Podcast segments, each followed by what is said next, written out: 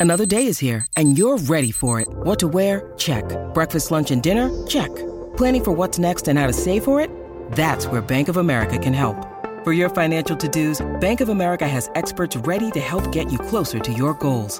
Get started at one of our local financial centers or 24-7 in our mobile banking app. Find a location near you at bankofamerica.com slash talk to us. What would you like the power to do? Mobile banking requires downloading the app and is only available for select devices. Message and data rates may apply. Bank of America and a member FDIC. Welcome to Rolling Stone Music Now. I'm Rolling Stone executive editor Nathan Brackett.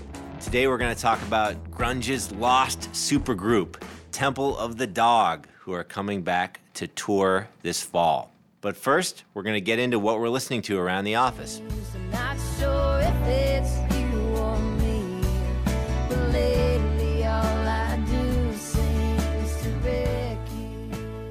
And that's a little bit of Wreck You from the new album by Lori McKenna, a country singer songwriter. I'm here with John Dolan. What's up, John? Hey, Nathan. John, this record is slaying me. You turned me on to this record, and it's my favorite singer songwriter record of the year. It's a four-star uh, singer-songwriter record. It's really, really remarkable. Every song, you know, kind of cuts deep. Laura McKenna's got a great, excuse me, a great story. She lives in Stoughton, Massachusetts. She's Stoughton. Stoughton. Sorry about that. can- You're from there, say so that you're as a that's right. Massachusetts, and she she doesn't sound anything like anybody from Stoughton I've ever met. She's got no Massachusetts accent. Uh, and she uh, uh, is a mother of five, and even and she and she had kids and was a songwriter bef- when she kind of went from being kind of part of the Boston sort of folk scene to becoming a really reliable and successful Nashville songwriter. Um, I, I didn't know she had three kids already when she got first became a professional yeah, songwriter. Yeah, I mean, started off writing songs. I think it was Faith Hill a couple. Uh, this is about ten years ago, but she which is pretty freaking country. Yeah, it's just, I mean, she's it's, it's, she's a country. It's not roots rock. It's not alternative country. She writes songs for, for instance, um, the little big town song uh, "Girl Crush" is her. She uh, one of her, one of the songs on this record was a number one hit for Tim McGraw, "Humble and Kind." So it's like she's had this real success writing for all, all these people going back for close to 15 years, while she's Right. made her own records, which are much more reflective of the kind of Boston, Massachusetts kind of folk scene. Like, and they, and She's in her mid like that. forties now, right? Yeah. And like, so yeah, she, her career really started a while ago, but she's having a moment now. It yeah. is. One of her records is actually called Massachusetts, but this one is, like you say, having a moment, and it's especially powerful. I think some of the touchstones are much more sort of 70s singer songwriter stuff, uh, Blood on the Tracks, maybe, or John Prine, or maybe the sort of really well observed relationship songs on Tunnel of Love, uh, Bruce Springsteen. It's cut from that, and, it's, it sounds like that. It's produced by David Cobb, who's a Nashville producer who's worked with people like Sturgill Simpson, and does a great job kind of focusing on the vocals focusing on a, a simple kind of stripped down uh, approach to production that really highlights the songs. I mean, one actually another song I want to mention that she did this year, uh, one of her best songs is on the Brandy Clark record, "Big Day in a Small Town." Three kids, no husband. It's a real great, you know, sort of. And yeah, I mean, she deals with. I mean, a lot of her themes. So, she gets into some interesting places, but a lot of her themes are like down the middle of the plate. Nashville or country music themes. You know, like relationship songs or dealing with kind of going back to your hometown. But what sets her apart? I mean, her lyrics are just killer. I mean, she really nails it. she really gets into the kind of, this is kind of, I think, where maybe some of the John Prine kind of thing comes in, is the commonplace details and the enormity of commonplace details in your life. And because the music can be a little more stripped down and a little more quiet, she's really allowed to focus on that. We just listened to Wreck You, and one of the, it's a, it's a relationship song about a relationship going bad, and one of the lyrics is, I keep my change in the car ashtray, I haven't smoked in years, uh, in years and years, but lately I've been craving, which is kind of the kind of thing. It's like those kind of moments in your life and how those moments become crisis moments. And there's it's throughout this whole record. There's Yeah, another one of my favorite songs is "Giving Up in Your Hometown," and and you were just talking about some of the lyrics on that. There's this one devastating verse about this cheap motel you were talking about.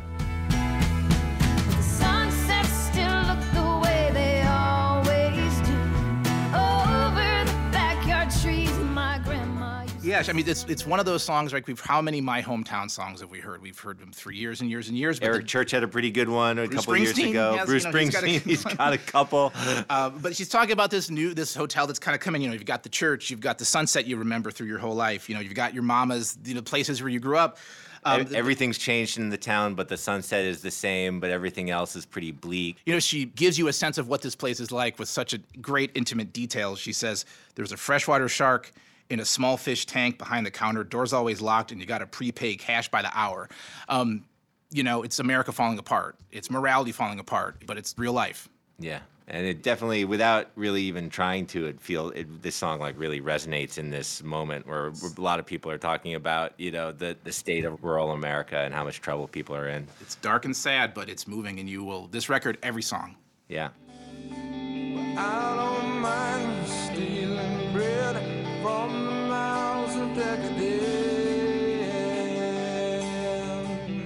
And that was a little bit of Hunger Strike from Temple of the Dog, the lost grunge supergroup that Andy Green wrote about in the latest issue of Rolling Stone. Andy's here. Hi. Hey, Andy. Um, we're going to talk about uh, Temple of the Dog. They're finally touring after 25 years. Is yeah, that- it's been 25 years. They formed in 1990, but the album didn't come out until 1991. So this is the anniversary. It's been a quarter century of Temple the Dog. So, like on one hand, I mean, like they could be looked at like t- almost two ways, and, and the band, in a way, didn't even really know how to look at themselves. In a way, they're like a grunge footnote, as you say in the story. But on the other hand, they're also like the band that's responsible for Pearl Jam, and it's kind of an amazing story. Yeah, it's sort of half forgotten to most people, but they sold a lot of albums in like 92 it- after Pearl Jam got real big. But this was Chris Cornell from Soundgarden. Yeah, well, let's go through the line. Yeah. It's Chris Cornell at Soundgarden. There's also Matt Cameron on drums, who was in Soundgarden at the time, who joined Pearl Jam in 98 and is still there. Right. Then it's Jeff Ament, the bassist from Pearl Jam. It's Stone Gossard, the guitarist from Pearl Jam, and it is also Mike McCready, the guitarist in So it's basically Pearl Jam with Chris Cornell of Soundgarden fronting it. That's exactly right. Right. Yes. Um, but there was no Pearl Jam back then. But there was no Pearl Jam. Oh my God. It's crucial. Yes. So yeah, and this is the band that kind of drew in Eddie Vedder. So let's well, why don't you start at the beginning? It was a tribute record. Yes, there was a group in Seattle called Mother Love Bone that was fronted by this guy named Andy Wood, and he was a super charismatic dude that was their lead singer, and he died of a heroin overdose. Super flamboyant guy. Yeah. I mean, you can hear. I mean, we can debate the merits of Mother Love Bone, but there's no doubting. I mean, you can hear even in his vocals that there's something there. I mean, Right. a lot of personality. Right, and they weren't successful. You know, they played bars and clubs in Seattle, but he sort of treated them as if they were playing at a, at a stadium. He wanted to be a huge rock god. And and this he was playing behind him were basically the members of Pearl Jam. Two of them. Two of them. Yes, Which ones? it was Stone Gossard and it was Jeff Ament. Got it. and he died of a heroin overdose in March of 1990. Let's uh, hear a little bit of Chris Cornell talking about Andy Wood. They were roommates. Yes, they were roommates and very close friends. Soundgarden was big at the time, but not huge. They were a huge regional band to some degree, so he had a roommate. Right. And they were very close. It, it was a very small music scene then, so everybody was friends. All right. Well, here's Chris Cornell. I just want to start talking about Andy Wood. So, how would you describe Andy to someone that had never met him? Just like, what was he like? Um, effervescent. Mm-hmm. Um, he's very charismatic. He was funny. Mm-hmm. Um, sort of in a prankster way, but but um, also self-deprecating. Might might be more likely that he would go to the self-deprecating while kind of just um, at the same time kind of being this larger-than-life rock star. Mm-hmm. Um, Right. And you always hear that his biggest dream in life was to play arenas and be like a rock god, right? sort of he was sort of assumed he he, he was sort of uh, sense kind of um being that person you know he was making he was making his own reality by already being that person the way that I would kind of imagine um Freddie Mercury was when I see documentaries of the of the early years he just felt that about himself. That was who he was already, um, and and time had to catch up with him. Right. And Um, as the rest of the world had to had to just figure it out, and that's the way Andy kind of was. He already was a rock star, and just patiently waiting for the rest of the world to figure it out. So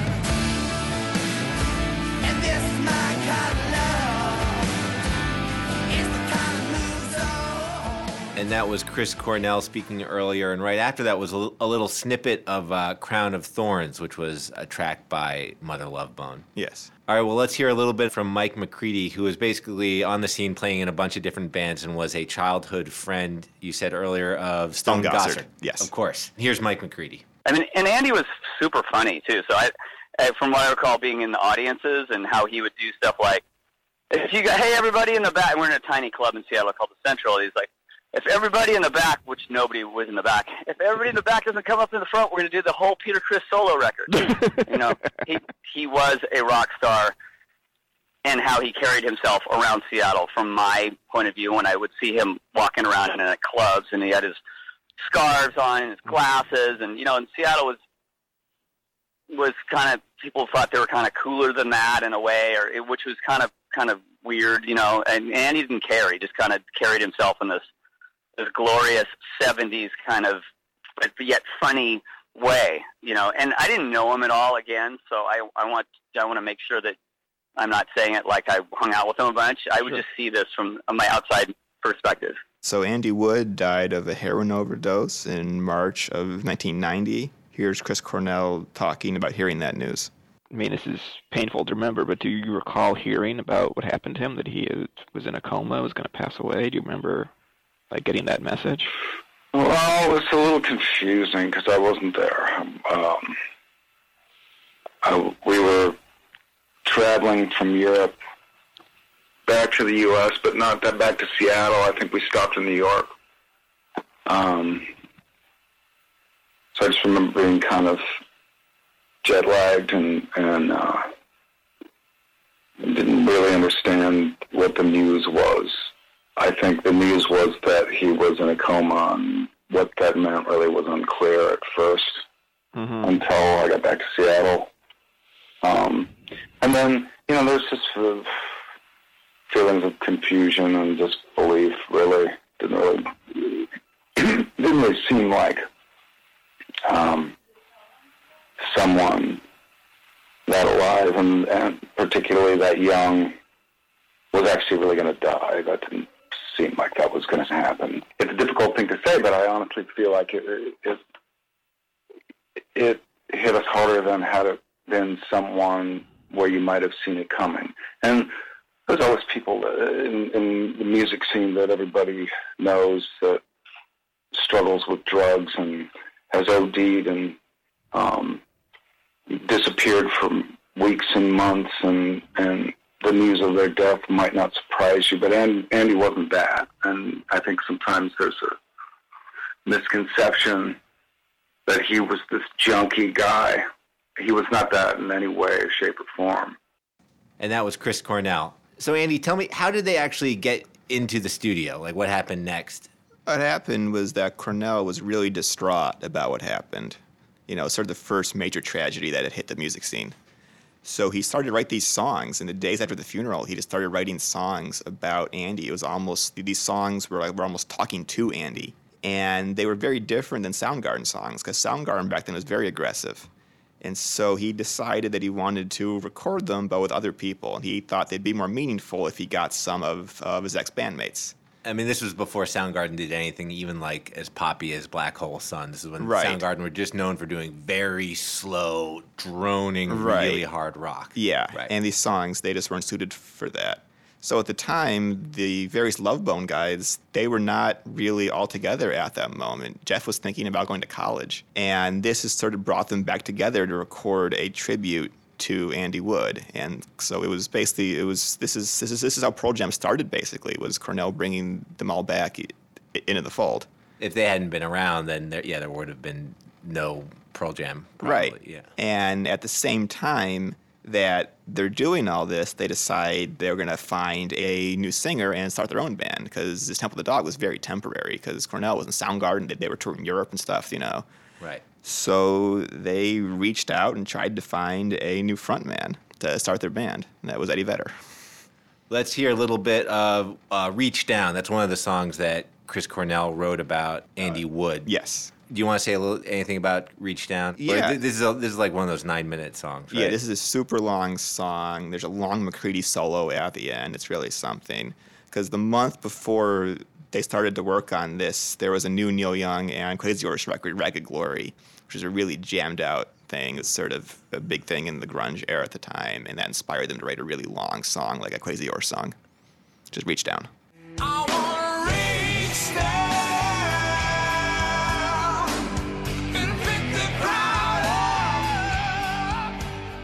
But the most famous song from the album is actually not about Andy Wood, or maybe residually it is, but uh, it's Hunger Strike. It's more about kind of Chris Cornell's attitudes about fame at the time. Do you want to say a little bit about that? Yeah, I think what happened was Soundgarden got signed to a major label. They were going on these big tours. They were making money, and all of his fellow musicians in Seattle were broke and playing clubs. So he sort of wrote this song, Hunger Strike, about his weird feelings about making money and being successful, because the whole scene was sort of anti success and anti money. So he was very conflicted about what was happening. So thus he wrote Hunger Strike. And this is Chris Cornell talking about that. So, what inspired Hunger Strike? Was it ambivalence towards fame and success at all, or what was sort of sparked that in your mind? I think it was that you know there was this this uh, existential crisis that Soundgarden was certainly faced with in that moment. We were sort of the first band that that um, had attention from from big labels uh, in a way that that that was you know meaningful enough that there you know there was a bidding war I think by then and and, uh, and it was a truly an unusual thing um, for any Seattle band for sure because that didn't happen to anybody uh, and there was no um, there was no hope for or desire for it. You know, we were all kind of uh, realizing our dreams as as being in the post-punk U.S. indie rock scene, and, and the beauty of that scene was that it was something as a band. Um, once we created our band, we could be in it, and those were the bands that we loved, and those were our heroes, and and uh, and we were players in that world of heroes. So so outside of that, um, it it was really uncomfortable, and and the idea of getting having more people listen to our music was great, but but there was a uh, there's a huge mistrust in what that means. Does it make us essentially a commercial rock band, or does it does it make us uh, does it change somehow um, whether we know it or not? Does it does it change our motivation when we're writing a song or making a record? And and and um, Hunger Strike really is is uh, a statement saying that um, you know that I'm true to what I'm doing, um, regardless of of uh, what comes of it. Mm-hmm. But I will I will never change what I'm doing um, for for purposes of success or or money. I suppose is, is sort of the the overwhelming factor to the statement. And it's actually on Hunger Strike where uh, Eddie Vedder actually comes on the scene. He was at the time he was rehearsing, you said, with the members of what would become Pearl Jam. Yeah. But he actually hadn't sung on anything in the studio. Yeah, he had just come. He was in San Diego. He was working as a security guard at a gas station. He had traveled up to go meet the guys in Pearl Jam. They had just rehearsed together. And at the same time that they're forming Pearl Jam and first jamming together in a basement, they were working on this Temple of the Dog album. So he shows up at the rehearsals and had no intention of singing or anything. He, he was just there to watch, basically. And here's uh, Jeff Ament talking about that session and actually how Eddie got involved. And do you remember how he sort of got that part on Hunger Strike? How that all went down? Um, I mean, my memory was that he was just sitting in the corner of the room, uh, you know, writing in his journal and like, uh, like drawing and keeping himself busy. Why? Because I think we, I think we did those temple sessions after we did Pearl Jam uh, rehearsals. And then I think there was a point in that in that Hunger Strike song where Chris was sort of trying to cram a lot of vocal, like the the way that the verse lays over the chorus. It was there was like he was sort of catching up. There was words laying over, and I think Ed just walked up to the mic and sang the other part at one point. And here's a little bit of uh, Chris Cornell also talking about the hunger strike sessions. Eddie just kind of shyly walked up to the mic and started singing the low going hungry and, and I started singing the, the high one. Um, and when I heard him sing, uh, I just immediately, the whole thing just kind of came together in my brain. I just felt like, wow, his voice is so great in, in this low register. Uh, he should sing on it, and I'll sing the first verse to almost nothing, and then the band will kick in, and even though it's the same lyrics, it's a different singer, and it will feel like two verses. Um, I, I think we did that right then, and that was it.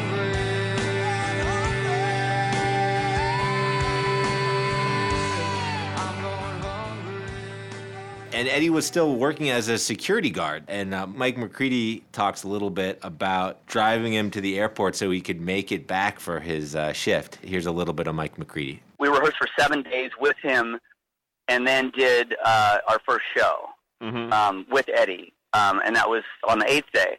Um, which is sounds weird, but it's, it's, it's kind of that's exactly what happened. Then he had to get back to work at his job being a night watchman because I remember I had to give him a ride back to the airport at freaking five thirty in the morning the next morning after we played the show. and he's like, "You better get me back to the airport on time." And I was like, "I will." And so I did. I got and I got up at maybe four thirty or five and got him back to the airport. And that was Mike McCready. Um, so, Andy, tell me how, how we got to this point with the reunion. How much of this you know, has this band actually gotten back together since then in the last 25 years, and how did this come about? I mean, they never toured because they were busy with Soundgarden and Pearl Jam. They did one little club appearance in 1990 when they first came together. And there's been some small reunions because since Matt Cameron has joined Pearl Jam, if Chris Cornell just walks on stage, it's suddenly Temple of the Dog. So at a, at a, at a few shows, he would come out announcing Hunger Strike. They did a mini set at their 20th anniversary concert in 2011, but they never actually toured. But it's the it's the big anniversary now. They have a huge box set that's coming out of demos and live stuff and outtakes. So it sort of made sense to finally do some shows. Have you heard the box set yet? Yeah, it sounds great. They have have remastered the entire album by producer Brendan O'Brien. There's there's cool demos. Are there any songs where you can't believe they left out? I think or- they I think that they made the right choices. That the ten songs on the album are the ones that belong there. But there's cool outtakes. I like a nice tight 10 songs on, yeah, on a record. But there's but they're pretty long at times. But yeah, but they're good because because for most people they they just know Hunger Strike. But the whole album is very strong. One thing you asked Jeff Ament about is whether they're going to be playing Mother Love Bone songs, which would be really appropriate. Because the big question that hovers above all these shows is there's only 10 songs on this album, so how else are they going to fill out a whole rock concert? Right. Well, here's uh, Jeff Ament. I spoke to Mike about an hour ago. He said that he would like to play some to play some other Love Bone songs. Yeah, I think that. Well, I think that would be appropriate. You know, I think if there was a little bit of a little bit more of Andy in there, that would probably be it. Probably would work. And and we did Star Dog with him at the PJ Twenty thing, which was awesome. Um, so you know, I you know I think a lot of it's just going to depend on what you know Chris is sort of comfortable doing and what he feels like works for him and what he's you know what he and, and even what the rest of us are excited about. Um, Yeah, but it's it's it's sort of exciting not knowing what we're going to do and even how and not even knowing how we're going to present the songs that are on the record. And that was Jeff Ament. So, do you think there's going to be any confusion? Is, do you think there's a chance that like so, like uh, Pearl Jam fans or Temple of the Dog fans might expect Eddie Yeah. Vedder to be there because he is Yeah. on that most I famous think song? some people are going to show up and expect to see Eddie Vedder. He's in the group to some degree. He's, uh, you know, and he's on more songs than just that. He's singing background on, on a few songs also. He was part of the group, but he's not billed for these concerts. And they're playing eight shows. I asked the guys if they thought Eddie would show up, and they hemmed and they hawed. They said maybe, they hope so. So there's eight shows. I'm guessing Eddie will show up at at least one, probably Seattle. It seems likely Seattle, Right. maybe one of the other big But cities, it, LA it's sort of tricky. Yeah. If if he comes early, it's a huge deal, and the fans that see it later will be bummed out. Right. So he'll and he'll overwhelm everything. So I think the last show is the best bet because that can't leave people, you know, all that angry. All right, now it's on the record. So Andy Green is betting on the last show that is in That's- Seattle. That's in Seattle. What's yes. the date? It's November something. Okay, he's guaranteeing people's tickets if they buy The- them for that. that yes, show. I personally guarantee there'll be a better there. I will give you all refunds. We'll put out his email address later. Yes, please. Andy Green, thanks. It sounds like they're going to be great shows no matter what. Andy Green, thanks for coming on No to talk about Temple of the Dog. Thank you. And that's it for today's episode of Rolling Stone Music Now. If you like what you heard, please leave a review on the iTunes Store or wherever you get your podcasts.